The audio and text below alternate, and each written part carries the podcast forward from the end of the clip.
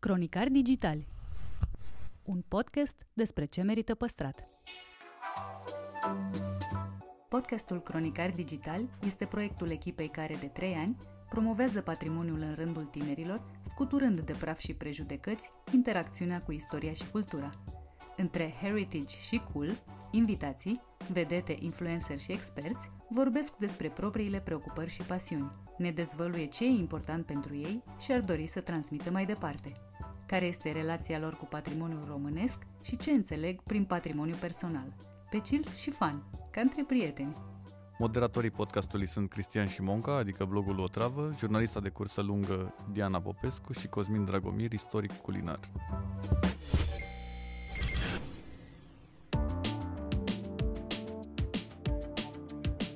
Dan Rădulescu detaliază ce formă ia conflictul între generații la actori, explică de ce nu i s-a făcut rău într-o sală de operații și povestește despre o întâlnire de gradul 3. Într-o mașină erau patru soldați, doi în față și doi în spate. E, eu eram unul din aia doi din spate de pe banchetă cu Van Damme. Interviu în secțiunea Patrimoniu Personal, realizat online. În primul rând, salut, Dan. Îți mulțumesc tare mult că ai acceptat. Și eu, bună seara dumneavoastră și ascultătorilor dumneavoastră. Da. Ești actor independent sau actor la teatru de comedie? Actor la teatru de comedie, nu? Hai să spunem emerit, actor emerit. Excel, nu excelență, cum monștri sacri, nu? Sau? Da, da. Eu deocamdată sunt acru, monstru acru, dar merg, mai lucrez și la SU, la mai am un pic. Dar da, sunt actor al teatrului de comedie. Am fost independent vreo 10 ani și până la urmă m-am angajat și eu, trecut în tabăra bugetarilor. Ai avut de ales între medicină și actorie și ai ales actorie? Adică... A, te-ai documentat?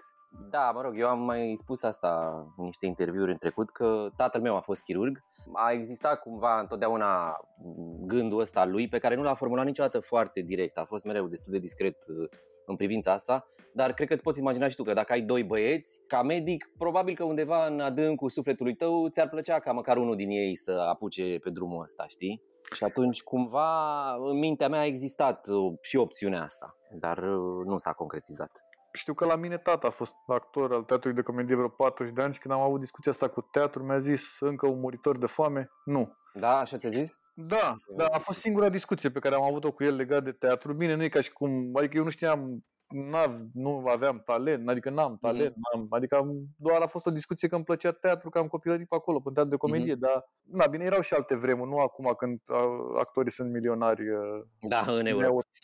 dar uite ce chestie, că și taică mi-a zis așa de fapt, am avut la un dat o discuție când eram în a 12 și mi-a zis, am vorbit despre drumul ăsta și a zis, băi, cu medicina e treaba e în felul următor. Intri târziu în pâine, abia la 40 de ani, după zeci de ani de studii, ajungi să ții un bisturiu în mână, plus că va mai exista ideea asta mai mult sau mai puțin preconcepută că tu ești fiul lui tata și mai interesant ar fi să începi pe un domeniu de la zero unde n-ai niciun fel de, știi? Și el probabil s-ar fi așteptat ca eu să zic you know what, în ciuda acestor lucruri, hai că fac. Numai că eu am zis, ah, ok, atunci mă duc la teatru. Da, ai fost, uh, ai fost în sala de operații? Da, am fost, am fost, am fost. Și am fost cum e? Bă, eu n-am avut niciun stres. Mi s-a părut uh, fascinant de la un cap la altul. Eu eram super entuziasmat. Am fost și eu și fratele meu. Lui s-a făcut rău. L-au scos pe, pe brațe de acolo. Dar uh, eu n-am avut nicio problemă. M-au echipat acolo, mi-au pus mănuși, mască, toată chestia și a, mi s-a părut foarte mișto. Adică ce avem toți de vreun an jumate, nu? Da, da, da, da, da. Exact. Și nu mai știu ce, ce operație era, dar știu că tocmai îi scotea, un, era o doamnă, o femeie, și tocmai îi scotea o halcă de burtă pe care a, a, deci a rezecat-o de acolo, a scos-o și a trântit-o așa într-un castron, știi, într-o tăviță din aia. Și s-a uitat la mine și mi-a zis, hai că avem ce mânca diseară. Și, mă rog, asta e. Și ai devenit vegetarian. nu, de atunci ciorba de burtă e preferata mea. Cum a venit pasiunea asta pentru teatru? Mergeai la teatru des? Da, mă ducea mama când eram mic eram aproape abonați, mergeam pe la Național, pe la, nu mai știu cum se numea, Mundi, parcă se cheamă Metropolis, nu înainte să se cheme Mundi, da, Teatru Mundi. Îmi plăcea tot ritualul ăsta. Acum lumea s-a mai relaxat și nu mai ține așa mult la obiceiul ăsta, știi, să te îmbraci elegant la teatru, să te parfumezi, dar eu mereu îmi puneam pantofiorii, mă dădeam cu apă din asta de colonie, deși na, nu mă bărbiream sau ceva, știi? Adică era toată tradiția asta care îmi plăcea Și uh, probabil că de acolo a pornit, mai mult sau mai puțin inconștient. Dar n-am fost uh, super hotărât sau super determinat. Știi că mai auzi uh, colegi actori care zic, eu din totdeauna am știut că asta vreau să fac, uh, n-aș fi conceput să fac altceva. La mine n-a fost chiar așa. Mai mult s-a insinuat așa în viața mea, știi? A fost pur și simplu un parteneriat care a prins rădăcini din ce în ce mai puternice pe măsură ce am îmbătrânit. Dar n-am avut niciodată un moment în care să zic neapărat și când am dat la teatru. Am zis dacă nu intru din prima, eu a doua oară nu mai dau. Adică eram 100% convins să nu încerc a doua oară. Cum a fost când uh, te-ai pregătit cu cineva înainte de să dai examen la facultate? Cine îți dă ție informațiile astea? Cu cine ai vorbit? Cine mă sapă? Vreau să știu. Da, nu m-am pregătit foarte intens, dar am avut, m-am întâlnit de câteva ori cu domnul profesor Mircea Gheorghiu, care mai este și acum profesor la UNATC, care mi-a dat așa niște direcții. Mi-a ascultat repertoriu, mi-a spus la ce să mai lucrez, ce să mai bibilesc. Eu aveam cumva stresul ăsta că n-aș vrea să mă pregătesc cu un profesor din facultate, că nu e corect, că totuși uh, ei dacă sunt și în comisie, nu, cu atât mai bine a fost că el mi-a zis eu anul ăsta nu sunt în comisie și atunci a, a fost cumva ok, știi, și fair, mi s-a părut. Dar se practică asta, nu? Să faci pregătire cu cineva care e în comisie, că poate, poate... Presupun că se mai nimeresc și cazuri de astea, n-am idee. Acum, în fine, nici nu cred că contează atât de tare, că până la urmă comisia e formată din vreo 10 profesori. Nu știu câtă influență poate avea unul singur sau nu-mi dau seama. Știu că l-ai avut în facultate, l-ai avut profesor pe Adrian Pintea. Da, da. Ce ai învățat de la el? Uh, am învățat că viața e scurtă în primul rând, pentru că l-am avut profesor și nu l-am avut, pentru că am, am prins doar trei ani împreună alături de el. El a murit când eram noi anul 3, știi, și eu sunt ultima generație cu patru ani de licență. Și ce să spun, a fost o influență super marcantă, cred că în viețile tuturor, și în a mea și în ale colegilor mei, pentru că avea un stil, nu știu, știi cum se mai spune că nu mai întâlnești, domne, oameni din ăștia, știi? Mai auzi că se spune legat de Iordache sau de nu știu cine. Și Pintea cred că se înscria foarte bine în vorba asta și în faptul că el era așa, într-un fel uh, desprins din alte vremuri, era un lord, știi, avea o eleganță de asta și o politețe, nu-l prindea niciodată în offside sau să spună ceva care să te jignească sau să te rănească, avea stilul ăsta ca la cursuri, chiar și indicațiile criticele, dacă vrei, erau îmbrăcate în așa fel încât uh, aveai senzația că îți face un compliment, știi? Era un om extrem de elegant, foarte elegant. Și cred că ne-a insuflat și nouă, într-un fel, respectul ăsta pentru meserie, adică să o facem cu oarecare onoare. Da, ți se pare că genul ăsta de, de oameni, actori, nu prea mai sunt? Hmm. Bine, oricum mă enervează generalizările, mă enervează foarte tare când se spune nu mai sunt actori. Nu mai sunt monștri sacri. Da, da mai, mai auzi, auziți și, mă rog, actori pe care n-are rost să-i menționăm în contextul ăsta acum, dar știi care spuneau, nu mai vine nimeni din spate și așa, dar ei nu veneau niciodată la teatru să ne vadă pe noi sau... Deci nu știu dacă nu mai sunt, dar uh, ca el sigur nu mai sunt. Adică el avea un stil cu totul unic și cu totul special. Dar oare așa a fost în fiecare generație? O fi zis toți, bă, nu mai vine mai nimeni din urmă, noi suntem acum, nu? Probabil că și, nu știu, Calboreanu sau nu știu, au zis, au zis același lucru. Ori fi zis, o mai fi zis și Vraca, poți să știi, dar uite că nu toți actorii sunt așa, adică sunt actori trecuți de o anumită vârstă care lucrează cu plăcere cu actorii tineri și așa. Uite, eu am avut acum o lună o premieră la Teatru Act, în regia domnului Dabija, cu Marcel Iure și cu Ionut Toader de la Național. Și vreau să spun că n-a fost nicio secundă cazul de așa ceva. Domnul Dabija ne-a sunat pe noi personal, Dan, dacă ți-ar face plăcere să vii, să joci, să știi, adică ne tratează aproape ca de la egal la egal, ca pe niște colegi. Domnul Iure ne tot spunea la cabină, gata, acum e rândul vostru, your time to shine, știi? Adică există și oameni generoși din punctul ăsta de vedere nu cred că toată lumea se înscrie în... Mi s-a părut tare că l-am mai văzut uh, și l-am văzut destul de des pe Victor Rebenciuc, venind la tot felul de piese, l-am văzut toată la Odeon, la, o, la un spectacol, nu mai știu. Da, da, și chiar se amuză copios. E, mi s-a părut un spectator foarte bun, adică l-am văzut la câteva spectacole, râdea, era cel mai vesel din sală de acolo. Exact, adică, da. nu știu, are un spirit ăsta de tânăr, așa, pe care nu, nu știu, nu, mm. eu îl vezi foarte, foarte rar. Și cred că sunt, din generația asta, cred că sunt mulți uh, Uh-huh, da, și mie, mi se, mie personal mi se pare o variantă mai sănătoasă asta, știi? Nu să arzi poduri, ci să legi cât mai multe punți cu generațiile mai tinere, cu nu? Adică să nu existe barierele astea de niciun fel. Eu nu cred că e, adică nu știu, nu, mi-amintesc că, cel puțin legat de, de tata, că țin minte că era o generație care venea din urmă, așa, mi-aduc aminte de Bendeac, mi-aduc aminte de Paul Ipate, mi-aduc aminte de tine, niște uh-huh. băieți care erau foarte tineri atunci în teatru de comedie, Uh-huh. Vorbesc de anii, nu știu, 2004, 2005, ceva în genul ăsta. Da, jucam și eu în piesa aia cu Ipate, dar acum în fine, în fine, în fine. Știu, Biloxi Blues, știu, știu, am, voiam să te întreb și de asta. și mi-aduc aminte că era o bucurie pentru, pentru actorii mai în vârstă prezența tinerilor, adică nu am văzut-o niciodată. Depinde, de la caz la caz. Și uh, până la urmă comportamentul ăsta poate să aibă vari motivații în spate.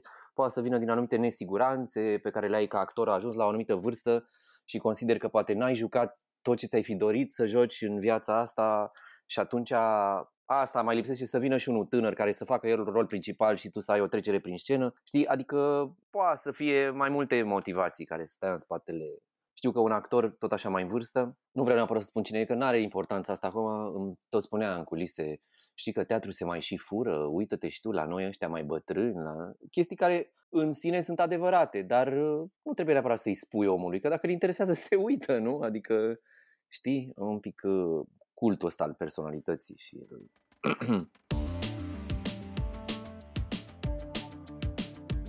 Și oricum, asta cu se fură, probabil că și ei la rândul lor au furat de la alții, nu? Adică... Da, păi de-aia ne-au și pus safe-uri în cabine acum. Exact, să... se fură în draci. și nici măcar nu e o glumă, chiar ne-au pus să ne ținem acolo valorile și ce mai avem. Ăla a fost primul tău rol de comedie, vorbim de Biloxi Blues, da, da. pus de Irina nu? Da, da, da. Cu Chirilă Ipate, tu? Uh, da, Costi Diță, Radu Iacoban uh, și Andrei Vizitiu sper din tot sufletul că n-am uitat pe cineva. A, și mai era Aniela Pietreanu, care era pe dublu cu Ioana Imediat îți spun, după ce mi-au pastilele de da, nu contează. Ramolismen. 2005, 2006. 2006. Mega succes. La vremea aia da, da, da, da. Bine, ăla e un text uh, foarte bine scris. Foarte bine. Fain și, mă rog, Neil Simon cam tot ce scrie e destul de de succes așa. Și ți minte că și doamna Iarina ne-a spus la începutul repetițiilor, ăsta numai dacă vă străduiți foarte tare îl putem strica, altfel ar trebui să funcționeze spectacolul ăsta. Da, i-am văzut la Arcub, fiindcă în anul, când eram în anul 2 spre anul 3, Adrian Pinte a făcut cu noi un musical care se numea Jesus Christ Superstar. Și acolo a venit și doamna Iarina și m-a văzut, eu făceam uh, Judas, jucam acolo.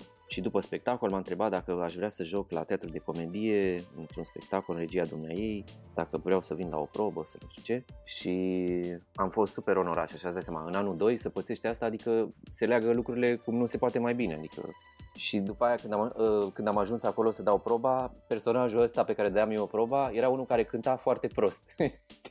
și mi s-a părut super funny că ea după ce am văzut într-un rol principal într-un musical a zis, știi ce, ăsta care cântă prost pentru tine, emoșule. Dar, mă rog, ea nu voia așa, ea voia la chiar să știe să cânte, să fine. Da, ai, ai jucat în mai multe comedii, te atrage mai mult treaba asta? Mm, nu neapărat. Nu neapărat, dar na, fiind la teatru de comedie de atâția ani, îți dai seama că acolo repertoriul e cumva orientat în direcția asta și e și firesc să fie așa. Dar, nu știu, se întâmplă și o chestie, poate fața asta mea sau nu știu ce cu ea, se întâmplă uneori să intru doar în scenă și lumea să râdă, adică cred că, na, până la urmă trebuie să ții cont și de coordonatele naturale ale omului. Cred că, nu știu, aspectul meu asta sugerează la o primă vedere. Dar asta poate să fie o provocare, nu? Până la urmă. Ai jucat și la teatru mic, nu? La mic am jucat doar uh, în anul de licență. Ne-au găzduit uh, spectacolul de licență făcut de Mihai Constantin, a 12-a noapte. Să zic de o amintire de la mic, apropo de asta, cu primul impact pe care îl are, sau prima întâlnire în uh, regimul de teatru profesionist după ce ai ieșit din facultate, știi? Că noi în facultate, la spectacolele astea sau scene sau ce mai făceam examene, lucram mai mult sau mai puțin împreună, adică ne mai dădeam sfaturi între noi, vezi că reflectorul ăla nu știu ce, hai să punem, adică totul era o echipă așa care se baza pe colaborare și tascurile erau împărțite, știi? Iar uh, când am ajuns la mic, m-am lovit prima dată de replica, vezi dumneata de rolul tău, da? Nici nu mă mai bag sincer, că și chestia asta să dai indicații la colegi, să așa, nu, nu mi se pare o soluție fericită neapărat. De-aia există un regizor, nu? El e delegat în mod convențional de toată lumea că el ține frâiele chestii. Știi că sunt două, două tipuri de abordare. Sunt uh, actori care susțin că nu, nu, ne spunem între noi, ne ajutăm, e o muncă de echipă, e colaborare. Și există varianta asta la altă unde e delegat cineva care să conducă în mod ferm o direcție, știi, să impună o direcție. Zi-mi un pic cum a fost uh, cu...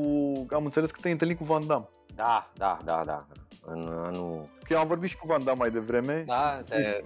Da, cu el când faci? Uh, faci podcast cu, după sau ai făcut deja? Am făcut deja, o să apară înainte, ah. înainte, ah. înainte asta ăstuia cu tine și mi-a zis, în fine, mi-a zis mai multe, nu vreau să zic da, acum. Da, da. Zi un pic cu Van Damme, cum a da, fost? Zi o pe aia cu Van Damme, da. Zi o pe aia cu Van Damme. Da, da. Da, eram anul, cred că abia, nu, abia terminam anul întâi și m-am dus ca toți studenții și să-mi fac fișă la agențiile astea de casting, m-am dus și la Castel Film. Hai să-ți facem poză, profil, nu știu ce. Bine, o făceam mai mult de gura colegilor, mari speranțe n-aveam. Și cu atât mai mult am fost surprins când, la două săptămâni după aia, primesc un telefon, știi? Și zici, bună ziua, domnul Dan Rădulescu, da, da. Puteți veni la o probă dacă vreți la Castel Film pentru un film cu Van Damme, se va filma cu Van Damme? Da, da, da, da. Uh-huh. Mie mi se părea că seamănă foarte tare la voce cu un coleg de-al meu, cu Andrei Runcanu, știi? Aveau același timbru. Și eram convins că el, mi se părea prea cusut cu ața albă așa, adică abia m-au sunat, abia m-au făcut fișă, după două săptămâni m-au sunat, hai să joci cu Van Damme. Mm-hmm. Și am zis, da, da, da, păi vin imediat, imediat vin. Păi când ați putea? Păi uite, vin acum, uite, îmi trag ce mâncați și vin acum, vin băiatul ăla s-a blocat, îți dai seama, nu înțelegea deloc atitudinea asta de monstru sacru, vorba ta, care zicea că mă încalci mi David. Și mi-a zis, domnul Rădurescu, dacă credeți că e o glumă, o lăsăm la nivel de glumă și încetăm orice fel de colaborare. Atunci mi-am dat seama, știi, că ăla chiar nu era un canu, că omul chiar s-a supărat. Am zis, nu, nu, nu, îmi cer scuze, știți, credeam că e Andrei, credeam că nu știu ce. Mă rog, pe scurt, m-am dus, am și luat castingul și numai că am luat castingul, dar scenariul era în așa fel încât prima secvență, deci prima secvență pe care am filmat-o eu vreodată în viața mea, a fost lângă Van Damme. Erau într-o mașină, erau patru soldați, doi în față și doi în spate. E, eu eram unul din aia doi din spate, de pe banchetă cu Van Damme. Mi s-a părut, am zis, băi nene, dacă am început așa, tu îți dai seama că Băi, vă iau ce vă doriți voi. Am, am început să sunt prieteni, am zis, vreți ceva de la Hollywood? Că simt, simt că în maxim un an mă duc pe acolo și să faceți wishlist, să-mi spuneți ce vreți să vă aduc. Să... Mă rog, după aia am aflat, știi, că sunt multe motive. Unul din criterii e că eu am 1,75 m înălțime, știi? Și Van Damme e chiar un pic mai scund, nu știu exact cât are, dar cred că are undeva pe la 1,72 sau ceva de genul ăsta. Și uh, unul din criterii a fost de fapt strict de înălțime, că el nu voia să aibă soldați în cast care să fie foarte înalți, știi, ca să nu pară el super scund și așa, da. Deci criteriile sunt multe și diverse și nu neapărat cele pe care ți le imaginezi tu, mai ales ca tânăr actor la început de drum, știi? Hm. Și am avut următorul dialog cu el pe set, m-a întrebat, how old are you? 18. 18 years old. Unbelievable. Did you know the average age in Vietnam was 16 years old? Unbelievable. Asta a fost ce am vorbit eu cu Van Damme. Și după aia și la bătaie în club. Da, da, da, exact. am văzut un spectacol în care jucai extraordinar de bun Omul Pernă, cred că se numește. Omul Perină, da. Și am mai văzut un spectacol, cred că la Godot. Bullets over Lipscar? Exact. Ieri l-am jucat. Aseară am jucat Bullets. Ce tare. Păi îl jucăm de 10 ani, dacă poți să crezi. Mamă. Chiar vorbeam cu Babiuc uh, aseară și ziceam, băi, tu realizezi că noi jucăm spectacolul ăsta de o treime din viețile noastre pe acest pământ. După aia mi-aduc aminte că uh, am văzut o piesă la Metropolis, cred că, cu tine și cu Piersic Junior și cu Ilinca Manulache. O poziție tract. Așa, da. mi-a plăcut foarte tare. Și Irina Antonie m-a chemat la o piesă care tot așa mi-a plăcut foarte tare cu tine. Nu da, regret nimic. Nu regret nimic. Uh-huh. Ai un spectacol care ți-e foarte, foarte, foarte, foarte drag și le spune oamenilor, bă, veniți să-l mai joc, în afară de ce am vorbit până acum? Păi, uh, na, eu tocmai mă pregăteam să spun că, într-adevăr, pe sufletul meu, deși, mă rog, atitudinea corectă este să spun că toate, toate spectacol, la toate țin și toate îmi plac da. și sunt ca un părinte care nu trebuie să facă discriminări între copiii lui, dar totuși uh, și pe mine m-a marcat destul de tare omul pernă, pentru că mie mi se pare un dramaturg senzațional tipul ăsta, Martin McDonough, care a scris uh, Omul Pernă. Și toate textele lui sunt foarte, foarte mișto și cumva dacă ar fi să fac o alegere, cred că Omul Pernă e cel mai pe gustul meu. Asta vorbeam cu un coleg care a fost, cu Andrei Huțleac, el a zis asta după ce a fost la spectacol și mă rog, dincolo de felicitările de rigoare, a făcut o constatare, ne-a întrebat, dar voi ați uh, decis să repetați replicile așa sau așa sunt în text? Și noi nici n-am înțeles la ce se referă. Și a zis, nu vă dați seama că aproximativ 30% din replici voi le spuneți de două ori. Și după aia m-am gândit și m-am uitat în text și chiar așa e scris, nu e, știi, nu e ceva ce facem noi din proprie inițiativă. Și asta mi se pare foarte tare, știi? E o chestie de genul, e un dialog la un moment dat cu, când îl interoghează pe Caturian la început, știi, e cu poliția, cu, și ăștia tot iau la întrebări. Da. Și uh, Caturian zice, nu cunosc niciun evreu. Nu cunoști niciun evreu. Nu, nu cunosc niciun evreu. Nu cunoști niciun evreu. Nu, nu cunosc niciun evreu. De- deci asta zis de patru ori, știi? Dar Da. funcționează și asta mi se pare că trebuie să fiu un dramaturg genial ca să, să poți să scrii veridic, știi, un text, să nu fie deloc literar. Adică e foarte vorbit și foarte bine psihologizat. Și Martin McDonald mi se pare un maestru în privința asta. Adică a- tu, ție nu ți-a lăsat impresia asta că e foarte da, realist ba așa da, textul? ba da. Foarte... Că, Mie în mod mi se normal, ten- tentația e când scrii ceva să fie fraze cu subiect și predicat, logice, gândurile să fie puse în ordine, să nu se repete prea mult, să nu se plictisească lumea, adică ce te-ai gândit prima dată, nu? Dar, de fapt, uh, uh, șirul de gânduri uh, o- din capul unui om uh, se derulează altfel, știi? Nu e totul ordonat. De multe ori, uite, și eu cât mă bâlbâi și cât repet cuvintele, știi? Ori să fii dramaturg și să înțelegi acest sistem de a gândi și să-l redai în scris, mi se pare foarte tare. Asta și Mălăile ne spunea. Apropo de accent, că era o frază, nu mai știu, lucram la Leon și Lena sau ceva și era, uh, trebuia să fie un pasaj unde omul se enerva pe parcurs ce vorbea, știi? Și accentele, aproape că era pus accent pe fiecare din cuvinte și în mod normal la facultate te învață, găsește care e accentul logic din frază și da, sunt situații în care uh, lucrurile se schimbă pe măsură ce vorbești, știi? Și atunci uite că pot exista în viață situații în care efectiv accentuezi fiecare cuvânt dintr-o frază, dacă, știi, dacă vrei să spui ceva cu asta. Și asta mi se pare tare, că nu exi- singura regulă e că nu există reguli de fapt și că orice e posibil câtă vreme e viu. Sper că iei și notițe, dacă eu spun niște lucruri Păi, eu, importante aici. eu am și un Word deschis și din când în când îl mai scriu și mai și subliniez Da. cu culori uh, diverse pasaje. Uh, zi un pic cum a început nebunia asta cu personajele astea trăznite pe care le faceți voi, tu cu Ilona, A, cu ce? Cu familia Fălci? formații ăștia, da, da. Păi uh, a început, cred că în prima zi de lockdown, chiar sau în... Știu că eu aveam spectacol, ea avea la sala mare la comedie, doi pe bancă cu Mișu Bendeac și eu aveam Don Juan uh, la sala mică cu Liviu Pintireasa și cu Dragoș Huluba. Și ea m-a așteptat afară, că a terminat mai repede, că la ei s-a început mai devreme și era la o bere acolo pe terasă și se juca prin filtrele astea. Și mi-a zis la un dat, Dane, ia vină încoa un pic. și m-a chemat lângă ea și am pus filtrul ăla și am început să ne prostim pur și simplu.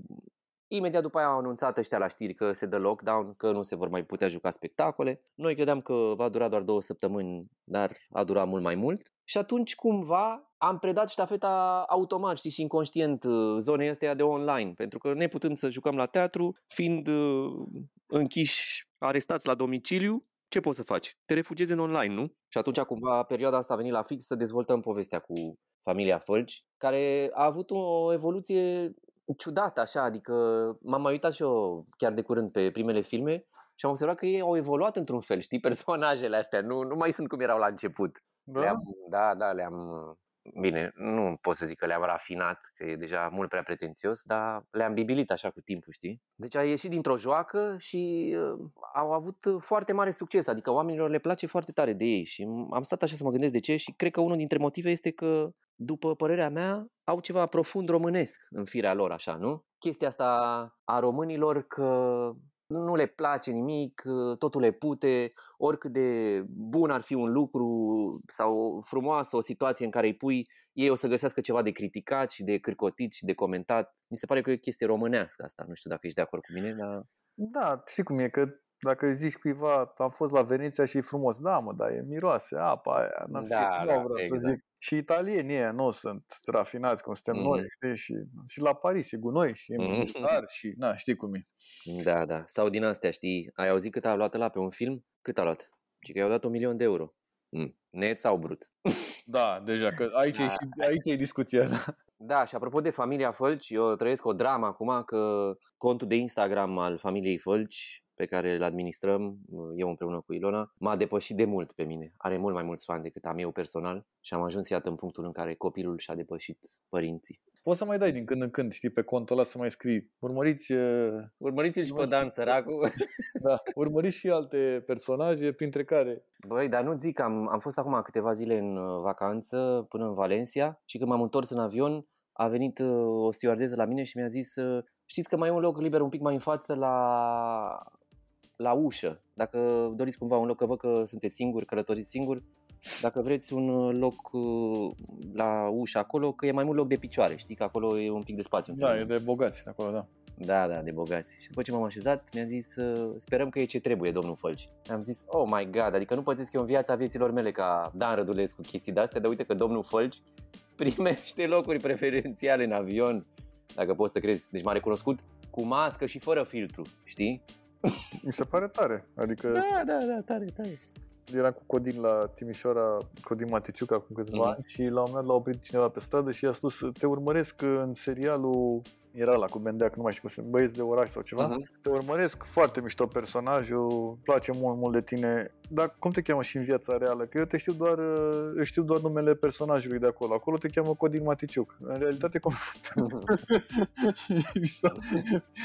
adică, na, și domnul Fălci tot din același categorie, știi? Da, da. Păi da, sunt mulți așa care, fanii în general de televiziune, de seriale, de nu știu ce, ei confundă un pic personajele cu actorii din spate. Știu că aveam uh, o colegă, a, pe Ilinca Monaloche, o știi, nu? Da, da, da. Da, care juca pe când eram noi studenți, nu mai știu în ce telenovelă juca, dar la un dat fusese într-un clench cu altă, alt personaj din telenovela aia și știu că noi luam troleu către facultate și o înjurau oamenii prin troleu că cum poți să-i faci așa ceva, nu știu cine, că nu te uiți la tine, adică ei vorbeau cu personajul, știi? Da, da, da. da. Păi... Nu făceau diferența dintre ei. Îți dai seama, săracul, gen Văncică sau ăștia, tot felul, probabil. A, la ei, la ei cred că e și mai strong confuzia asta. Hai mă, fă și după aia cu bețivul, hai, te rog da, eu. Da, da, da. Dar aia asta cu bancul? Ce? Ai așa cu niște oameni la masă și zic, hai mă, actor, zici tu un banc sau... Ești actor, ia, poți să plângi? Poți să plângi la comandă? Poți, ia, fă-mă să râd. Astea sunt primele două și după aia treia invariabil, dar asta deja e mai high level, așa, e cum țineți voi minte atâta text? Ai, Asta e o nedumerire generală și nimeni nu o să înțeleagă acest secret al nostru. I-am explicat cuiva, i-am zis, fii atentă, noi lucrăm 3 luni de zile la un spectacol. Imaginează că timp de 3 luni, în fiecare zi, zicem acel text. Crede-mă că și tu și mama ta și toată familia ta l-ar învăța în 3 luni de zile. Dar mi-a zis că nu e chiar așa. Normal, nu e chiar așa. Cât ai fost independent? Uh? Vreo 10 ani, cred că am fost na, jucând încă din anul 2 la teatru de comedie, eu consideram uh, mai mult sau mai puțin îndreptățit că fac parte cumva din echipa de acolo. Știu că Mihai Constantin mi-a zis odată la un șpriț, eram la masă, cred că era și domnul Mihăiț acolo, după o premieră ceva și uh, erau, știi că au fost posturile blocate mult timp, că domnul Mihăiță mi-a zis mult timp că el ar vrea să mă angajeze, dar când va putea, va da un concurs, ceea ce s-a și întâmplat ulterior, știi? Și eram la o masă acolo și Mihai Constantin i-a zis domnul Mihăiță, când îl angajați voi și pe ăsta aici, că joacă săracul de atâția ani, nu știu ce. Și domnul Mihăiță a zis, cum spunea întotdeauna, când se va putea, că na, nu se poate, că posturile blocate, că nu știu ce. Și eu ca să împac cumva situația, că eu nu mă grăbeam neapărat să mă angajez sau ceva, eu am spus, da, da, eu oricum consider că fac parte din teatru de comedie. și Mihai Constantin mi-a zis, da, da, el știe asta. Arătând pe Mihai, tu poți să consideri, da. Da, el da, da, nu, până la urmă, uite că s-a întâmplat exact așa. S-a dat un concurs și m-am și angajat. Și cum, cum are loc concursul ăsta? Aoleo, ce traumă! Nu știu, eu sunt... Ceva rău? Nu, concursul în sine a fost foarte ok, dar e o traumă pentru mine personal că eu nu mă pricep la audiții, la castinguri, la... Știi cum... Tu ai chestia asta cumva în aeroport? N-am transportat în viața mea ceva ilegal peste vreo graniță, nici nu cred că o să ajung să fac asta, dar mă trec toate apele când sunt la controlul la vamă și se uită la pașaport și la mine. Știi, genul ăla? Dar n-am nimic de ascuns, nu e ca și cum, știi? Dar pur și simplu când se pune presiunea asta pe tine, așa mă simt și la concurs. Adică aș preferat de o mie de ori să joc în șapte spectacole ca probă decât să mă duc într-o stăliță mică unde e o comisie care te analizează, știi? O comisie care stă și se uită la tine. Oamenii au fost super drăguți, eu m-am pregătit și așa, adică n-am avut moment, motive să fiu speriat, dar chiar și așa, contextul ăla, știi? Încerci să fii degajat, să hei, hei, mai faci o glumită care nu Așa am făcut și la admitere. Doamne, deci la admitere am avut niște emoții Aia a fost, cred că, singura dată în viața mea când am avut emoții că simțeam că fuge pământul de sub mine. Că era Ion Cojar era în comisie, în prima probă. Ion Cojar, Adrian Pintea și Tania Filip erau. Mamă, și aveam niște emoții cu Ion Cojar, nu știu, mi se părea, auzisem o mie de povești despre el și de la Mircea Gheorghiu și așa, că era o somitate în facultate acolo, știi? Și mamă, chiar la prima probă să pic cu Cojar, îmi tremurau grisinele, eram vai de capul meu acolo. Am cerut niște apă, am dat pe mine, fost circ. Mare. Super. Da. Dar a fost ok până la urmă. Vreau să-ți mulțumesc uh, pentru că ți-ai răpit din timpul tău. uh, Gata, mă expediezi? Păi o să, uh, atât am plătit. Și o nu... să mă uit, o să mă uit pe celelalte, să văd cât au durat. Da, da. Dar uite, pot să întreb pe Ilona, că a fost și ea... Păi este sigur a stat mai mult. Bine, a și dat. În fine, nu vreau să zic mai mult. A ținut și masa, în fine, nu vreau să zic mai multe, na. Deci acum dacă invit lumea să vină la teatru, oricum nu o să... Dar poți să-i, poți să, că na, ți-am zis, e montat, putem să începem doar cu asta. Ah, super, super. Păi uite, fac un reminder aici. Dar zi, zi la ce, da, chiar vreau să zici la ce să vină oamenii. Păi să vină la Rosto de la Teatru Act, fiindcă e cea mai recentă premieră pe care am scos-o acum, în regia domnului Dabija, deci cu domnul Marcel Iureș și Ionus Toader și subsemnatul, Da. e o comedie după texte scurte de Caragiale. Să vină la Godot, că s-a redeschis Godot și s-a mutat Unde s-a mutat? în Palatul Bragadiru Ok. și uh, au stagiune de vară, deci se va juca și pe perioada verii acolo. Cine vrea să meargă la teatru și n-are unde, poate să vină acolo, unde noi am reluat uh, Bullets over Lipscani. Și din toamnă slash uh, ia, vară târzie, adică de prin august, o să reluăm treaba și la comedie și așteptăm acolo.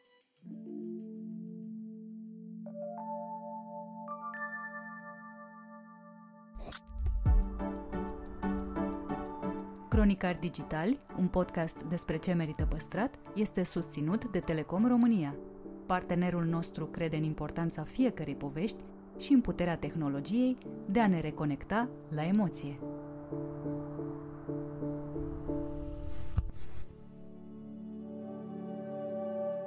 Marcel Iureș rememorează epopeea creării teatrului Act și lecțiile învățate chiar și fără voia sa. Abordează spinoasa chestiune a posterității actorului și demontează un mit. Caragiale nu este național, ci de-a dreptul universal. simulanți, sperjuri, ignoranți, fuduli, trădători, moftangii, sunt în toate, în amândouă emisferele pământului. Interviu în secțiunea Patrimoniu Cultural, realizat față în față. Salutare tuturor! Invitatul meu de astăzi este un om pe care obișnuim să-l urmărim fascinați din întunericul sălii de teatru și pe care sperăm să-l întâlnim și la lumina zilei. Bun venit la Cronicar Digital, domnule Marcel Iureș. Bună ziua, mulțumesc de invitație. Suntem la Teatrul Act, o instituție înființată în niște vremuri tulburi pentru cultură, nu că astea pe care le-am trăit azi ar fi uh, foarte prielnice.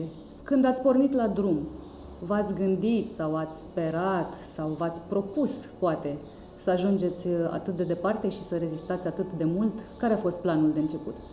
Sunt 20, și- nu? 23 de ani. A pornit în, două, în 98 și iată că suntem în 2021, chiar 23 de ani și ceva.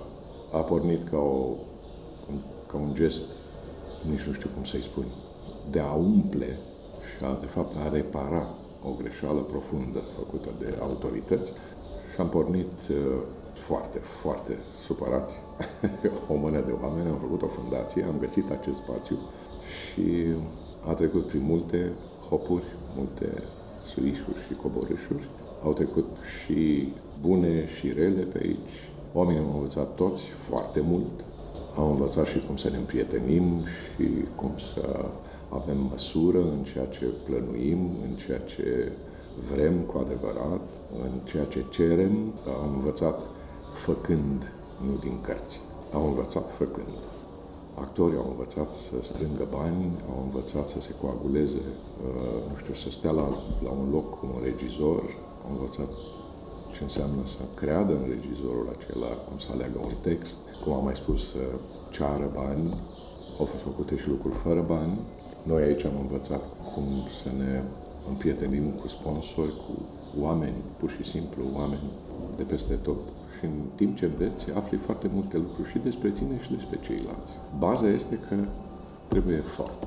Trebuie să fii dispus la acest efort. Ce ați învățat despre dumneavoastră în ăștia 23 de ani?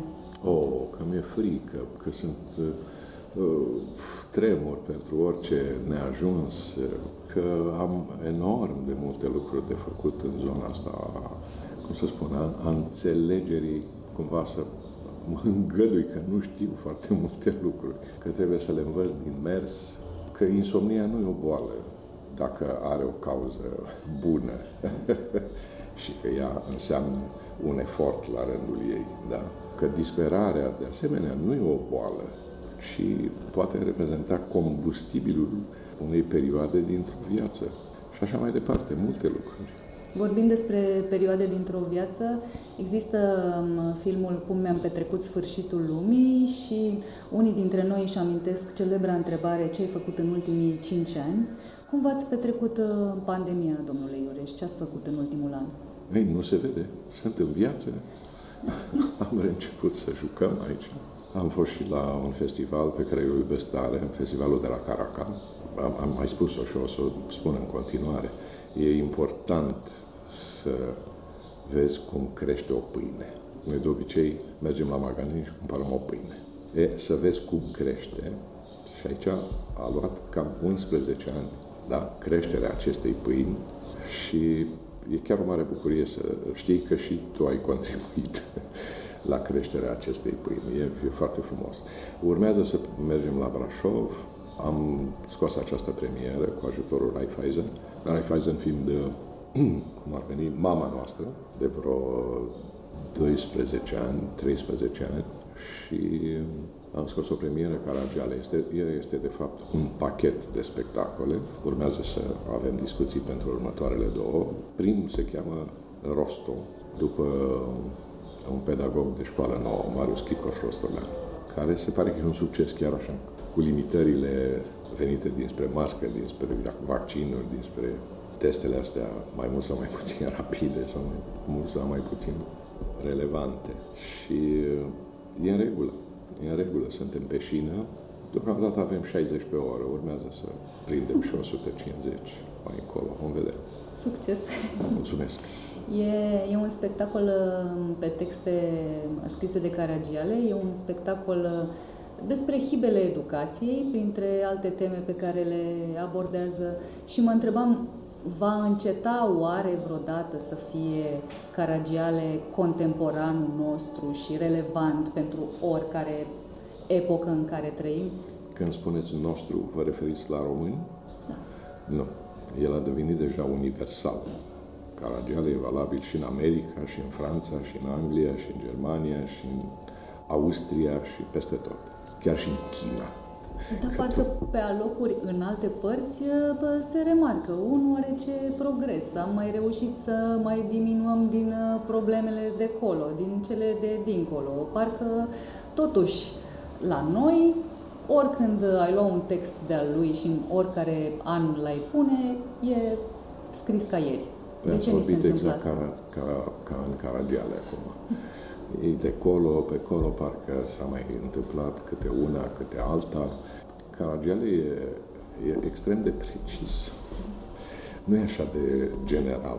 El nu cunoștea ce înseamnă corectitudinea politică. Avea o lupă care mărea de 100 de ori că lui îi aparține văz enorm și simț monstruos. Nu avea o preliște ce zice Caragiale, ce zicea el acum 100 de ani, 100 și de ani, e valabil acum, în secolul 21, peste tot în lume. Moftangii sunt în toate, în amândouă emisferele Pământului. Simulanți, sperjuri, ignoranți, fuduli, trădători, amantlâc, imbecilitate crasă, o găsim peste tot. De acord? De da. acord. Dacă e așa, ne, ne apucă optimismul. O să ne lămurim că suntem în rând cu lumea. Aici cred că au alții mult mai multe lucruri de spus. Oameni mai deștepți ca mine, cel puțin. Mă rog, una peste alta, eu n-am nicio satisfacție. Că există o coană zoițica sau o vetă și în Franța, și în Anglia, și în Germania, și în Austria, și în America, și în Canada. Din potrivă. Și când spun asta, mă bizui și pe reacțiile celor care au fost în sală. Au râs se râde de asta, în bună tradiție a umanității. Caragiale ne-a zis ce e pe orizontală. Acum treaba noastră este să dovedim că există și o verticală. Să ne ocupăm de el. Mă rog, care dacă nu e unsă cu untură. și te poți, atunci te poți cățăra pe ea. Da, ah. te mai rănești pe una alta, dar dacă e dată cu untură sau cu, mă rog, cu untură de gâscă de obicei se dă, e foarte alunecoasă și e greu. Urcușul e foarte greu.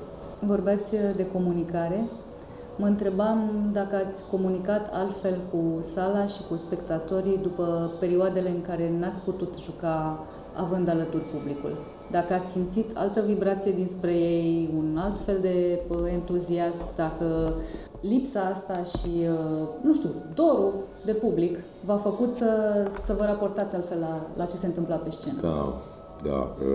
Nu știu cât a fost de adâncă rana produsă de acest COVID la modul real. Dar știu că spaima de rănire și de boală a fost foarte mare. Și ca să vă, vă răspund la întrebare, este, răspunsul e foarte simplu. Atitudinea nu s-a schimbat. Oamenii nu au venit ca pacienți, sunt obligați să se comporte ca niște pacienți, e adevărat. Dar ei au venit ca niște uh, oameni care au dat semn, au nevoie în continuare și aici e o diferență.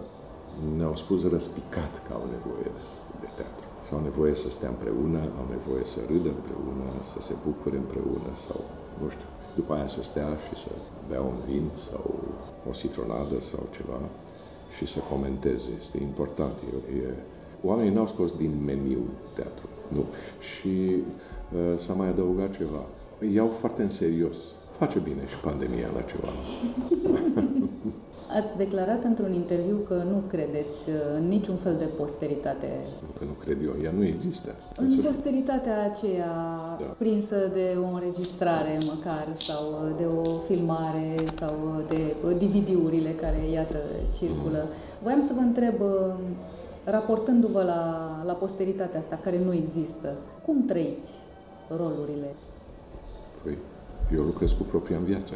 Da, Acolo sunt două vieți la mijloc. Da, știu. Asta voiam să, să aflu. Cum sunteți dumneavoastră responsabil pentru propria viață pe scenă? Asta trebuie să mă îmbăt, să ne îmbătăm și vă zic, da, Bine. e complicat. Va rămâne, Crezi, va rămâne serios, e, cum e credința. O, dacă o explică cineva, eu am mari dubii că ăla crede. nu poți să explici asta, n-ai de ce. Plus că lirismul poporului român cuprinde acest mister de ce să-ți bagi mâna în spițele roții lumii sau ale vieții? Poți să rămâi fără mână. Ce rost are? Pe de altă parte, aveți uh, un spectacol cu Florin Piersic Junior despre măruntaiele teatrului și despre ce se petrece dincolo de, de da. ce răzbate la public. Da, e un spectacol frumos. Uh, l-a scris uh, Florin și l-a și regizat și, și joacă. A fost un, cum să spun, o demonstrație de putere formidabilă și scriitoricească și actoricească, regizul, tot, tot, tot, tot. Minunat. Nu știu, să sper să putem relua. Că noi ne-am mai dus în vârstă. și totuși diferența dintre noi începe să se șteargă. Vorbesc de scenă. Acolo e un actor mai tânăr și cu unul mai bătrân. Eu corespund bătrâneții vârstei. El nu prea mai corespunde. Dar, asemenea, se pot face, se joacă, se joacă și cu licențe vorbim despre actori mai tineri și despre actori extrem de tineri la, la început de drum, sunteți, sunteți un mentor și un prieten al, al tinerilor. E de notorietate implicarea noastră în festivalul Ideo Days, de exemplu. Voiam să vă întreb ce vă mână în luptă, ce anume vă apropie de ei și, și cum ați ajuns să, să faceți lucrurile astea alături de E mult, spus, e mult spus mentor. Nu cred că ar trebui să mă încărcați așa cu vreo calitate de creator și de uh, conducător de oști ale tinerilor în luptă. Nu. Fac ce, ce s-a făcut cu mine. Mi s-a dat încredere, mi s-au dat aripi, mi s-au dat sfaturi, unele bune, altele proaste, dar uh, nu mi-a spus nimeni, lasă-mă, nu mă interesează. E adevărat, poate că am avut și eu simț și noroc, un miros bun, un instinct bun și m-am dus la oamenii cu care chiar aveam nevoie să mă întâlnesc. Știți că sunt întâlnirile necesare. Știți ce se întâmplă e greu. Eu, eu nu pot trăi cu refuzuri. N-am, n-am cum să continui dacă refuz pe cineva. Mă întorc și îi spun, iată-mă, a fost o greșeală. Zim, hai să facem, hai să încercăm împreună. Uh, mai am o înzestrare naturală, am multă răbdare. Așa sunt eu. Am răbdare, pot să aștept chiar și ani. E cazul Teatrului Alt, care când s-a risipit uh, tulburarea și hărmălaia și toate tensiunile și sudorile reci, mi-am dat seama că am o mare problemă. Să învăț cum să face teatru independent. cum se face treaba asta? Habar n-aveam. Și atunci am început să învăț cum să aștepți, cum să te împrietenești, cum să faci față ironiilor, lucrurilor făcute într-adins, împotrivă, cum să aștepți un răspuns, cum să te duci în întâmpinarea unor oameni, cum să aștepți și acolo. Sunt mulți care nu înțeleg. Trăim într-o lume plină de praf, plină de impresii, de spaime, de neîmpliniri, de vise din astea care nu au legătură cu realitatea.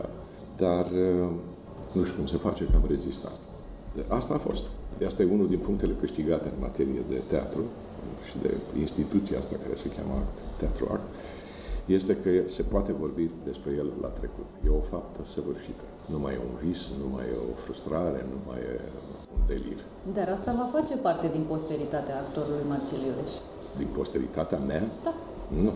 El este o curticică, o grădină, unde se practică iluzia posterității. Ea nu se atinge niciodată. Pentru că nu există asta în general și viața. Nu se, nu are concluzie. Așa că misterul este la Ce să ne mai bate în capul cu posteritatea. exact. exact. Dar vă bateți capul cu, cu puștii la care aș vrea să revin uh, un pic. E limpede ca o, o grămadă de lucruri de învățat de la noastră. Ați învățat ceva de la ei? Tot timpul învăț. Învăț și de la copii în pempări. Cum să nu înveți? Înveți și de la câinii străzii, de la cerșetori și de la iedera și de la copaci. Înveți de peste tot. Și de la norii de pe cer. Încă un lucru la care vă folosește răbdarea aceea de care da, spuneți. Exact, exact. Am învățat din cum învățau mulți. Mie, Marin Moraru, care a fost meșterul meu în facultate, îmi spunea, băi copii, vă învăț mult de la voi și eu sunt mai bun cu fiecare seară când joc. E reciprocă, altfel nu se poate, e conjugală meseria și arta. Altfel e balamuc, e... Da, e un caz clinic. Dar, uh, apropo de răbdare, m-am uitat că au trecut foarte multe superstaruri moderne, tinere. Nici măcar nu mai sunt atât de tineri acum, că bat și la 46 și la 48, ba chiar 50 care au trecut pe aici. Și am văzut cum învață, am învățat și eu cum învățau ei și m-am mai adăugat câte ceva. Da, multe, multe superstaruri au trecut pe aici. Spuneți că publicul vă dă sens și e clar că asta se întâmplă. Publicul v-a dat și sens și aplauze și apreciere, criticii v-au dat premii, Hollywoodul v-a dat roluri. În tot parcursul ăsta, excepțional până la urmă, profesional, minusuri, dezamăgiri, regrete există? Permanente. Cum așa? Permanente. și nu că aș fi vreun lacom de succes și de asta, dar E o formă de nemulțumire, ba da, se poate spune și nemulțumire. Nemulțumire care e de fapt o slăbiciune. Când trăiești cu atâtea imponderabile și neputințe și încercări, nu știi pe un să o iei, o dai înainte, înapoi, uh, strungești la o replică, strungești la un rol, te pierzi. Da? Fericirea poate să te adoarmă, te anihilează. Mulțumirea, mm, mm, mm, nu e în regulă. Și asta m-a mai, m-a mai învățat. Să reziști și să păstrezi măsura. Aș propune să am și eu o măsură și să nu abuzez de răbdarea aceea despre care deja știm că există. Mulțumesc tare mult pentru interviu. Și eu. Mulțumesc mult. De atenție și succes în tot ce faceți.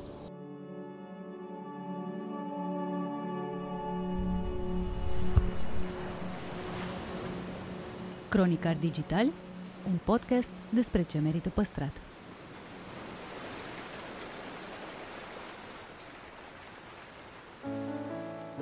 Rubrica Patrimoniu Cultural este susținută de Raiffeisen Art Project Stagiune Virtuală, platforma de mecenat cultural care de 20 de ani facilitează accesul la manifestări culturale și creații artistice valoroase, acum și online –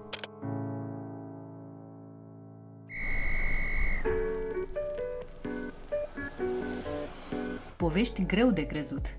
Mituri care au pus la treabă imaginația a generații întregi. Oameni și proiecte nebunești. Ce este adevăr și ce este invenție? Uneori, realitatea își scoate pălăria în fața unei născociri irezistibile. Cu vorba bună este rubrica în care îți spunem ce lucruri incredibile am mai aflat. În episodul de azi, Parcul Național Cheile Bicazului Hășmaș.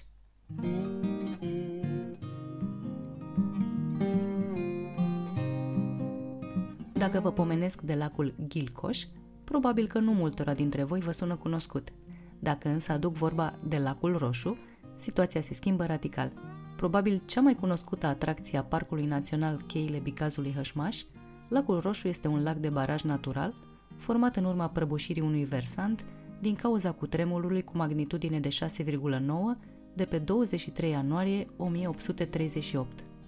Lacul cu o arie de 114.676 de metri pătrați s-a format la altitudinea de 983 de metri într-o depresiune cu climat predominant subalpin. Numele său provine de la părâul roșu, care traversează straturi cu nuanțe roșietice de oxis și hidroxis de fier. În limba maghiară se numește gilcoș, ucigaș, la fel ca în limba germană, Mörderse. Aceste denumiri nu tocmai măgulitoare se datorează faptului că, potrivit legendei, surparea de teren ar fi acoperit un sat, omorându-i atât pe locuitorii cât și animalele din localitate. Apa adunată a avut culoarea roșie de la atât de mult sânge, încât numele lacului a devenit atât lacul roșu cât și lacul ucigaș. Dar faimosul lac nu este singurul obiectiv din acest parc național. Întregul peisaj este impresionant și nu degeaba cheile Bicazului sunt considerate cele mai frumoase din România. Poiana Albă și Piatra Singuratică din munții Hășmaș sunt alte două motive să ajungeți prin părțile locului. Parcul Național Cheile Bicazului a fost înființat în 1990 în scopul clar al protejării și conservării speciilor de plante și animale care trăiesc pe teritoriul său.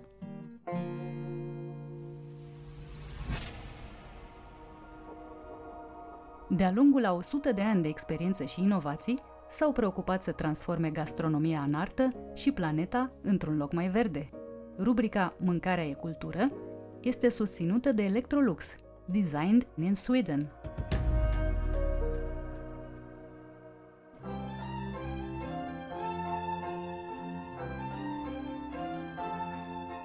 Mircea Groza vorbește despre îndelungata carieră în documentat și cules rețete țărănești, inclusiv ciorbe – Ciorbele sunt de o diversitate incredibilă. Eu am până acum vreo 300 docu- 340 documentate numai în zona noastră. În sălaj și împrejurim.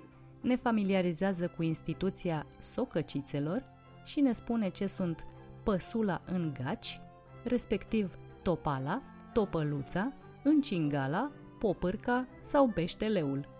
Interviu în cadrul rubricii Mâncare e cultură, realizat online.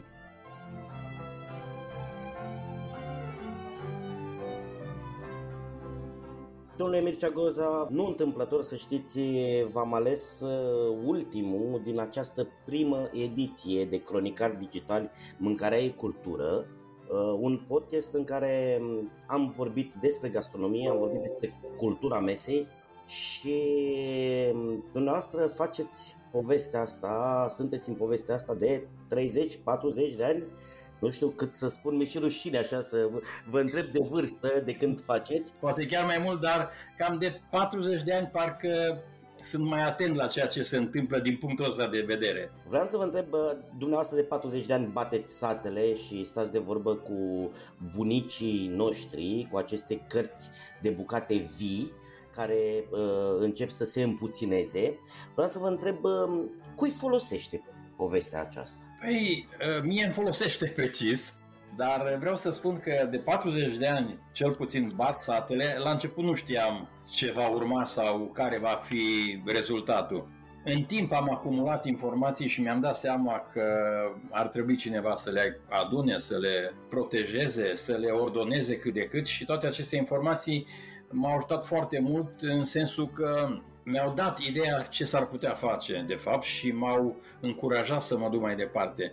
Repet ce am mai spus de câteva ori, am umblat mult în lume și am văzut alții cât de mult prețuiesc ceea ce au și câte oportunități oferă asemenea informații și am zis, ia să le adun că cine știe. Ei, și așa încet, încet uh, s-a adunat material mult încât uh, vorbind despre ceea ce fac eu am atras atenția, inclusiv tu, cred că așa ai auzit despre mine. Clar. Și m-am gândit că e un lucru bun. Faptul că am fost uh, căutat și am fost întrebat și am fost uh, chemat în emisiuni sau la unele conferințe m-a încurajat și mai tare, pentru că eu de vreo 15 ani, 20 poate, uh, cam umblu prin conferințe și întâlniri de specialitate mai mult uh, fiind chemat ca și o curiozitate, ca să zic așa, sau ca să, să-mi exprim părerea despre anumite situații mai uh, punctuale. Cam, cam așa a început munca mea în domeniul ăsta. Bun, ce ați descoperit uh, cu adevărat fain, așa, în linii generale, uh, despre gastronomia populară, despre gastronomia bunicilor, părinților noștri, despre gastronomia uh, sătească și nu în ultimul rând despre gastronomia românească? Pentru că uh, așa de hulită cum e, există o gastronomie românească cu un ADN clar uh, original. Absolut, ai dreptate. Uh, sigur că sunt destui cârcotași și sunt destui critici, dar în toate domeniile și la noi parcă e un sport național, așa că nu fac eu probleme de genul ăsta. Ce am descoperit în drumurile mele, în întâlnirile mele cu oameni foarte speciali, eh, cred că cele mai importante lucruri pe care, cu care am rămas așa în minte, dacă tot mă întrebe acum, e faptul că eh, țăranul este foarte inventiv, chiar și în domeniul ăsta al gastronomiei, se descurcă în orice situație, sunt foarte bine organizați, respectă niște reguli care nu au fost impuse niciodată de nimeni în mod special, dar uh, parcă țăranul simțea sau simte nevoia să fie ordonat și să respecte regulile. Aici nu mă refer numai la post, Mă refer inclusiv la organizarea problemelor gospodărești, la ceea ce face ca să-și pregătească acum ce îi trebuie mâine, pomine la iarnă. Deci organizarea din casă este extraordinară Uh, grija față de ceea ce produce și ceea ce are, neavând neapărat pretenția să aibă mai mult decât posibilitățile lui, am întâlnit acel personaj teribil de la țară care sunt fabuloși uh, în afară de țăranii meșteșugari, am întâlnit socăcițele, care sunt uh, extraordinare ca și informație, ca și comportament, ca oh. și pregătire, chiar dacă n-au școală. Uh, scuze de paranteză pentru toți ascultătorii noștri, socăciță, bucătăreasa satului. Este cea mai bună specialistă în a face mâncare, a găti. Uh, într-un fel uh, s-au transmis aceste preocupări și aceste abilități cam în familie, deci nu poți să zici că într-un sat sunt foarte multe socăcițe, dar cam așa luând uh, istoric, cam provin din două, trei familii în fiecare sat. Uh, sunt oameni uh, care transmit mai departe mesajul, nu neapărat impus sau contra cost, ca să zic așa. E o pasiune, în primul rând, o plăcere, o preocupare și o mândrie. O mândrie personală de a fi, de a ști, de a face. Aș vrea să insistăm pe, pe un termen pe care l-ați folosit și uh, el pare că se pune așa de-a curmezișul a ceea ce credem noi. Uh, ați folosit termenul de inventivitate și totuși știm că țăranul român, ba chiar românul, chiar și el urban, e destul de conservator.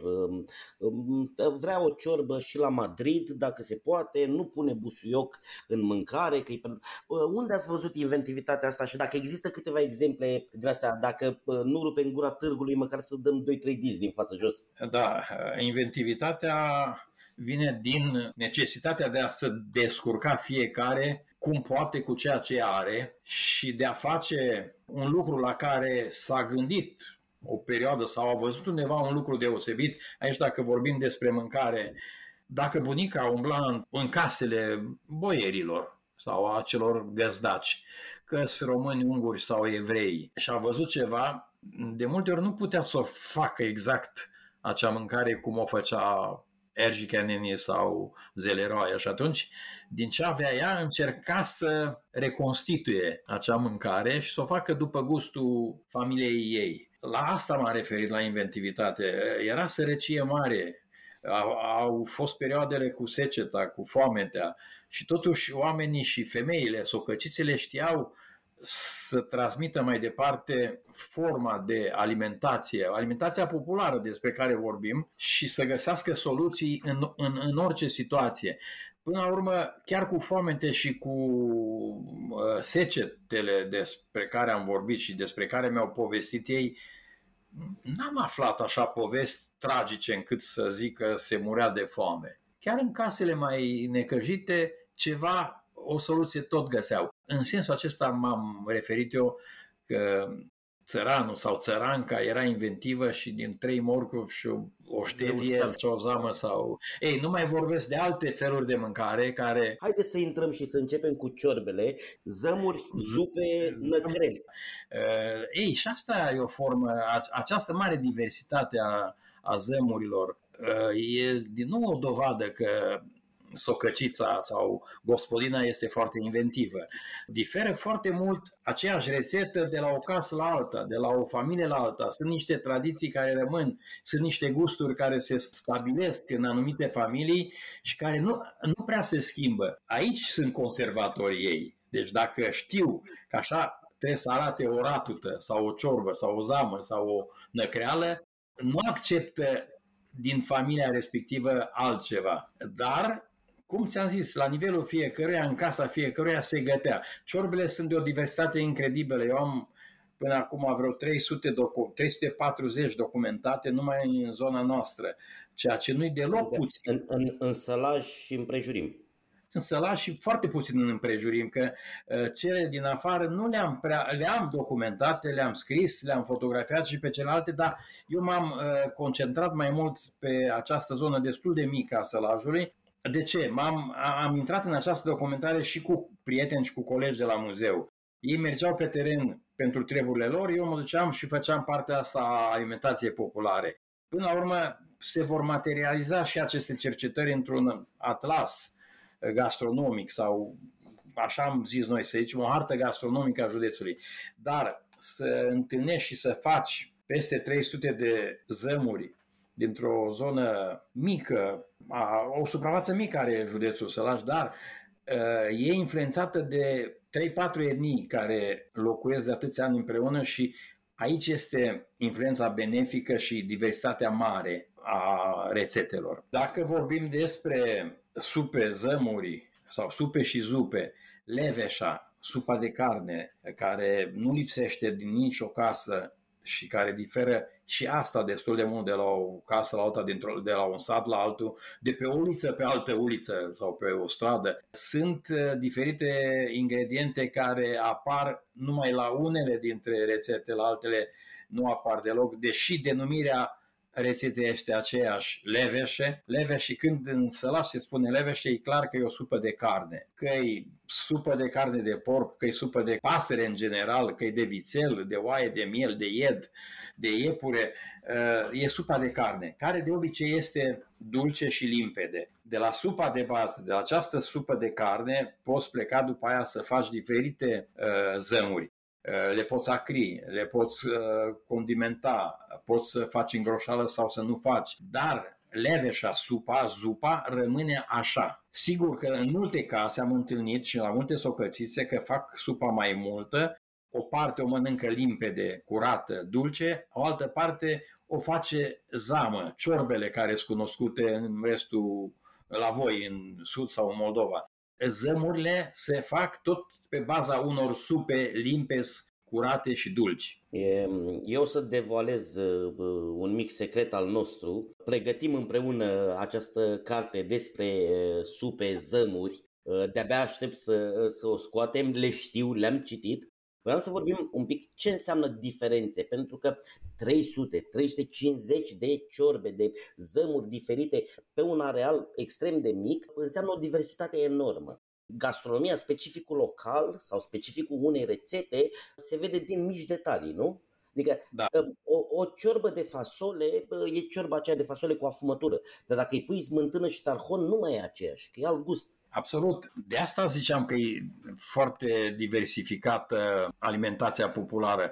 Ai pomenit ciorba de fasole sau zama de fasole. Păi, într-un fel, dacă o faci numai cu fasole și o faci de post, e total diferită dacă pui un ciont afumat sau o afumătură, absolut cu totul altceva, dar sunt la zămurile de fasole, eu cred că am făcut până acum și sunt pregătite pentru carte vreo 20 de feluri, pentru că poți să pui în ea varză dulce, poți să pui varză murată pe lângă fasole, poți să pui comleu sau hamei, poți să pui salată, șelată verde, poți să pui și fasole la aceste zămuri, dar și paste, ori tomaș lați, lați ori razalei, ori uneori se folosesc chiar și două feluri de, de paste. Astea, astea sunt foarte diverse. Zama de fasole, ai zis, o poți face cu smântână, dar o poți face cu chisăliță, care este borșul, de fapt.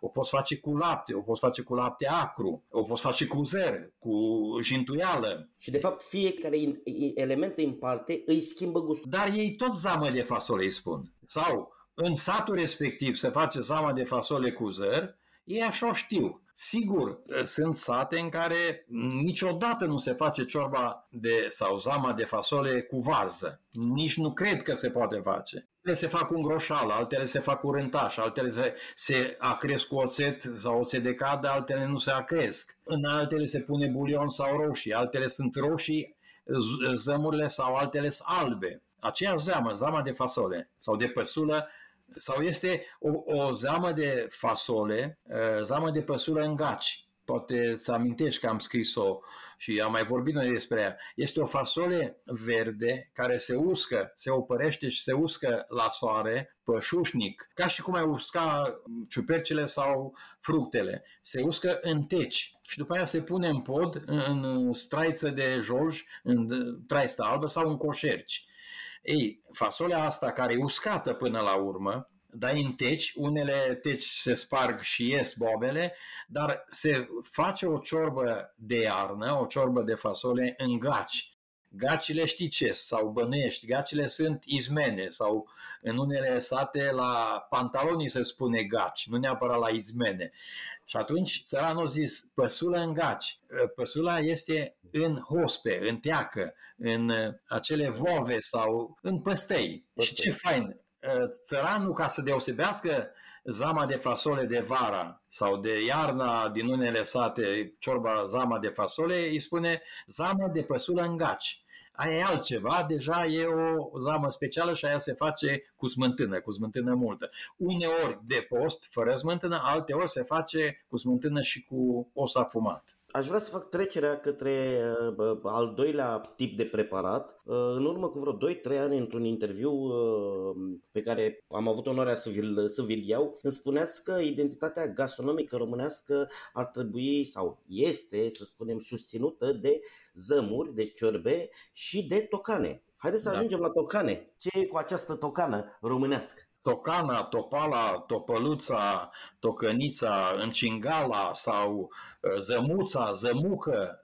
li se spune unor tocane și zămucă sau zămuță, total diferit.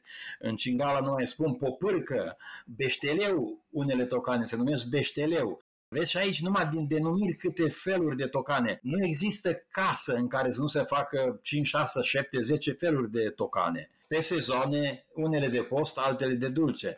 Eh, eu am zis atunci și susțin în continuare că gastronomia tradițională românească există cu brio, zic eu, și în ciuda tuturor eh, părerilor ciudate ale unora și este reprezentată de zămuri și tocane. Pe lângă astea mai sunt multe mâncăruri, tocături, piroște și alte mâncări scăzute, dar tocana este o, eh, cum să spun, zămurile și tocanele. Uneori se poate face confuzie între o zamă și o tocană. Poate să fie o zamă mai scăzută și trece la tocană sau o tocană mai lunguță și o zamă.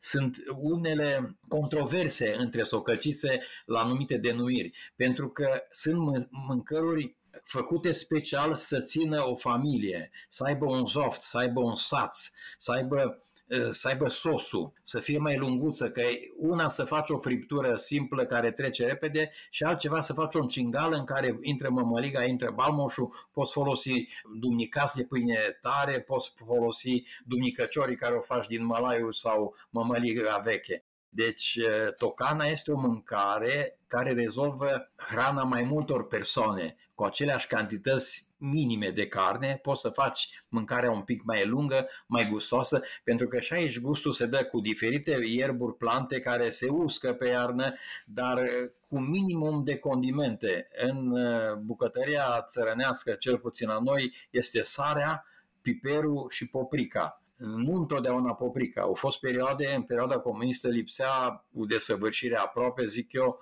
piperul și se aduceau prin contrabandă, ori din Banat, din zona Iugoslaviei sau din zona Ucrainei.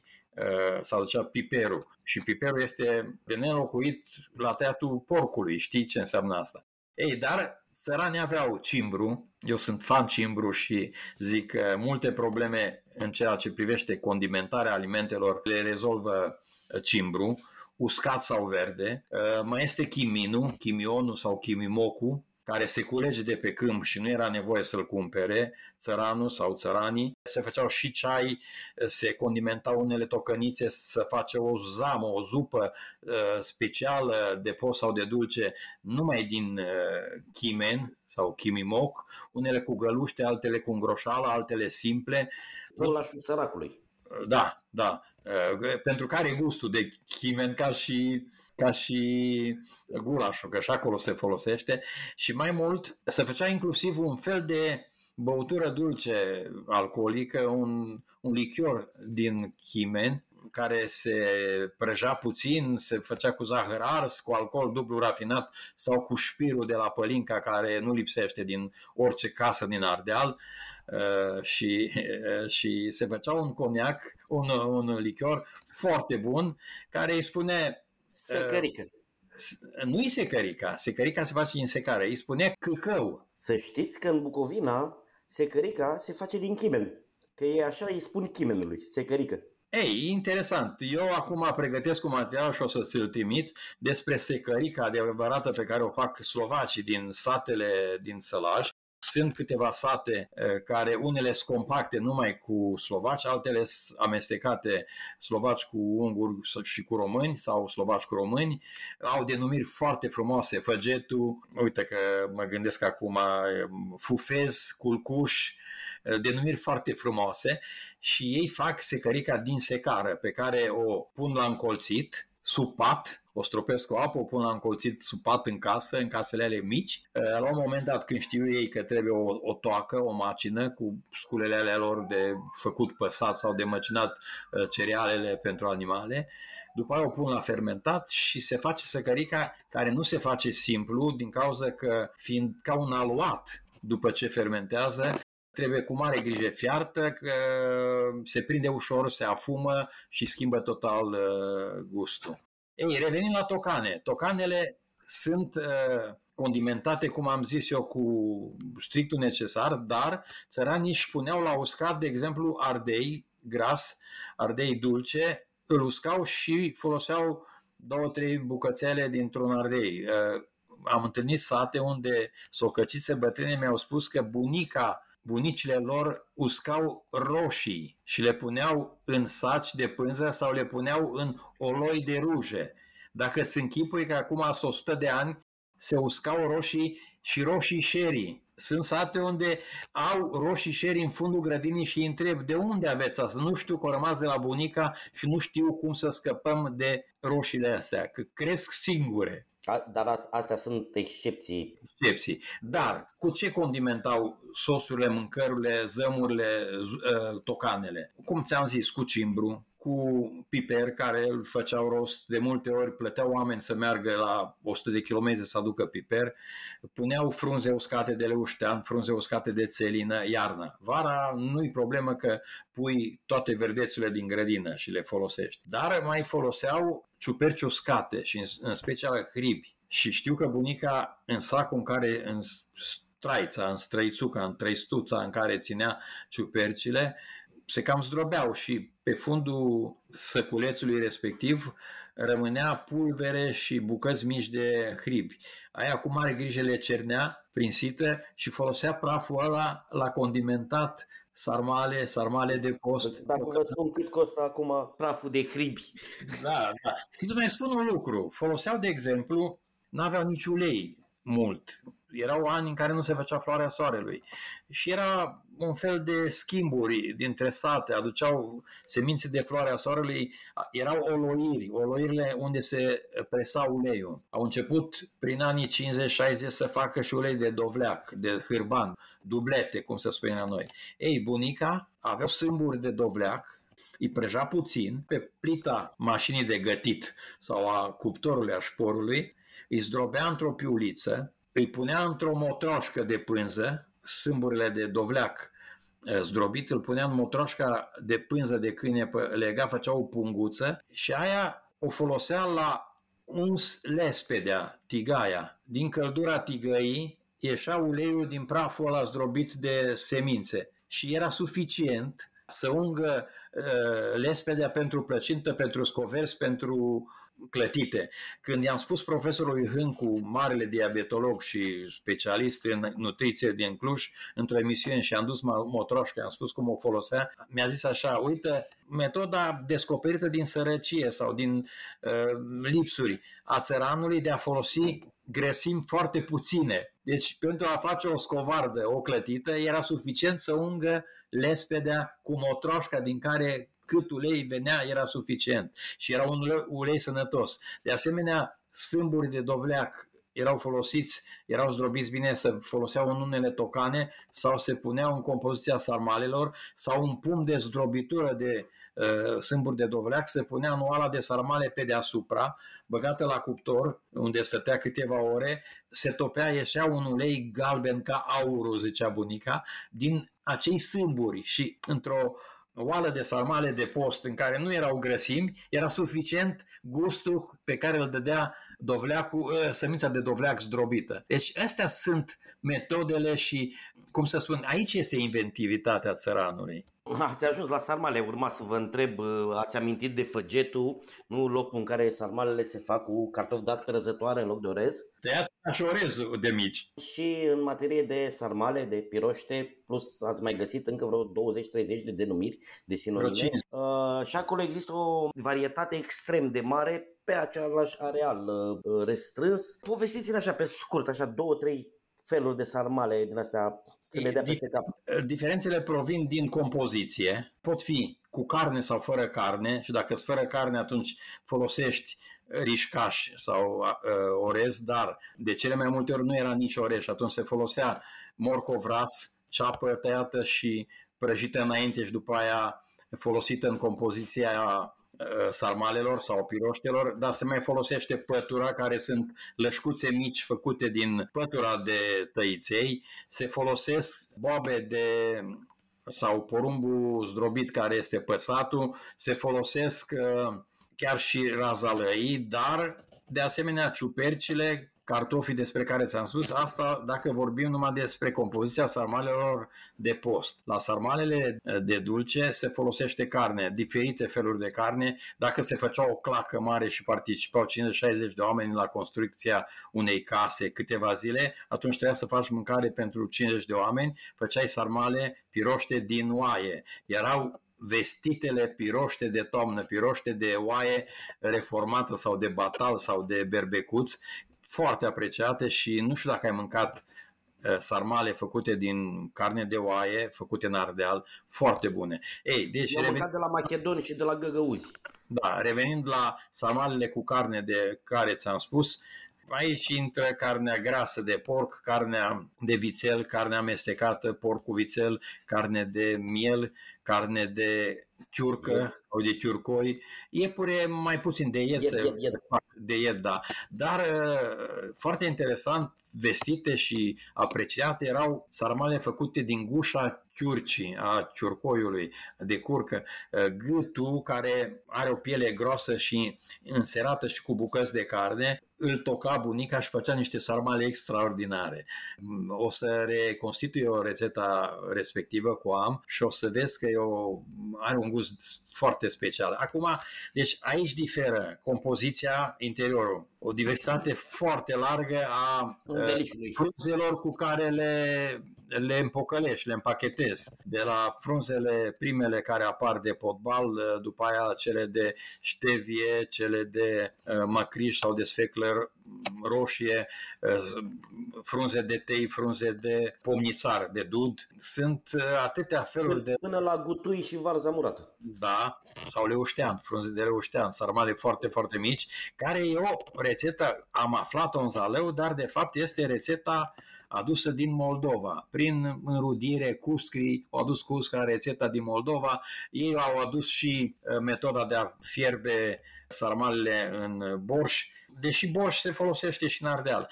Ei, asta este o altă diversitate a sarmalelor provenită de la frunza în care se împachetează. Acum, forma de fierbere, în ce le fierbi, în jintuială, în zăr, în, în uh, chisăliță, cum ți-am spus, care de fapt, așa îi spune, borșului. Poți să le faci în zeamă de varză, în more. Uh, de asemenea, poți să faci ciorbă sau zamă de piroște, care o, o știi. Sau zamă de ardei umpluți. Sau zama de ardei în plus, că la noi mai mult se face zamă, nu scăzută mâncarea. Ei, ai văzut câtă diversitate de, de sarmale. Unele se fierb cu afumătură, altele nu se pune afumătură, la altele se pun numai șorici, la altele se pune numai un os rămas de la afumătură ca să dea gust. Sunt uh, case mai necăjite în care nu se pune nici când e permis carne, că nu are de unde și atunci face sarmale cu păsat, cu ceapă multă, cu morcov dacă are și cu o jumară, cu o bucățică de slănină afumată cât un grăunte care se pune în mijlocul sarmalei, dar e suficient să-i dea gust. Unele se fierb uh, și se servesc cu smântână, altele se fac în straturi și le spune piroște împrăștiate, dar de fapt e un fel de varza la Cluj. Uh, sunt sarmale mari, sunt sarmale mici, sunt sarmale amestecate cu diferite feluri de frunze, o diversitate extraordinară și deosebit de gustoase toate fiecare casă are un specific anume, un gust anume, o formă sau un, o metodă de a, de a face sarmalele. Din păcate, timpul nu ne mai permite. Mai am o singură întrebare, care de fapt este o rubrică a noastră. This is excellent. Doamnelor și domnilor, Madlena Săptămânii. What is this? Schwarzwälder Kirschtort și prefațează concursul pe care noi îl avem în acest, în acest moment. Intrați pe Instagram să vedeți despre ce e vorba, avem niște premii interesante acolo. Vreau să vă întreb care este acea rețetă din copilărie care v-a marcat copilăria, acea madlenă. Știu că e greu. Pot să spun o sută, dar îți spun două. Dacă le luăm în ordine, ți-o spun pe cea mai simplă, ratuta care este de fapt papara sau jumerile de ouă sau cum le spune în alte locuri. Ratuta, acele ouă amestecate cu diferite componente și aici cred că am 100 de rețete de mâncăruri cu ouă de mic dejun. Chiar și astea pot fi o carte până la urmă. Deci ratuta îmi vine în cap imediat. A doua ar fi leveșa, supa de carne, supa de găină în special, care e cu totul altfel în Ardeal și care are foarte multe variante de a fi terminată cu diferite paste, deci aici diferă găluște sau paste, și poate o mâncare care nu se face, din cât am studiat eu, numai în câteva sate din județul Sălaj, ciolentu.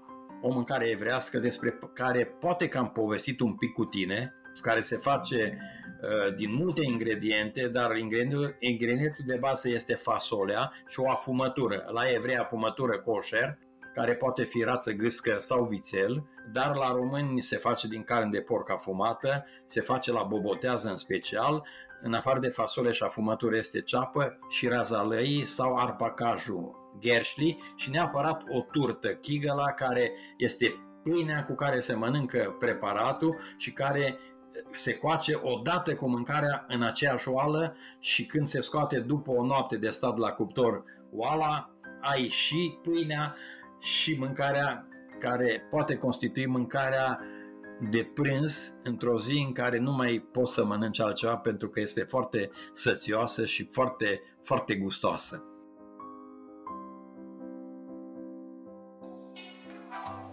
Podcastul Cronicar Digital este susținut de Raiffeisen Bank, Telecom România și Electrolux. Partenerii proiectului sunt convinși că, prin educație și cultură, putem deveni cea mai bună versiunea noastră.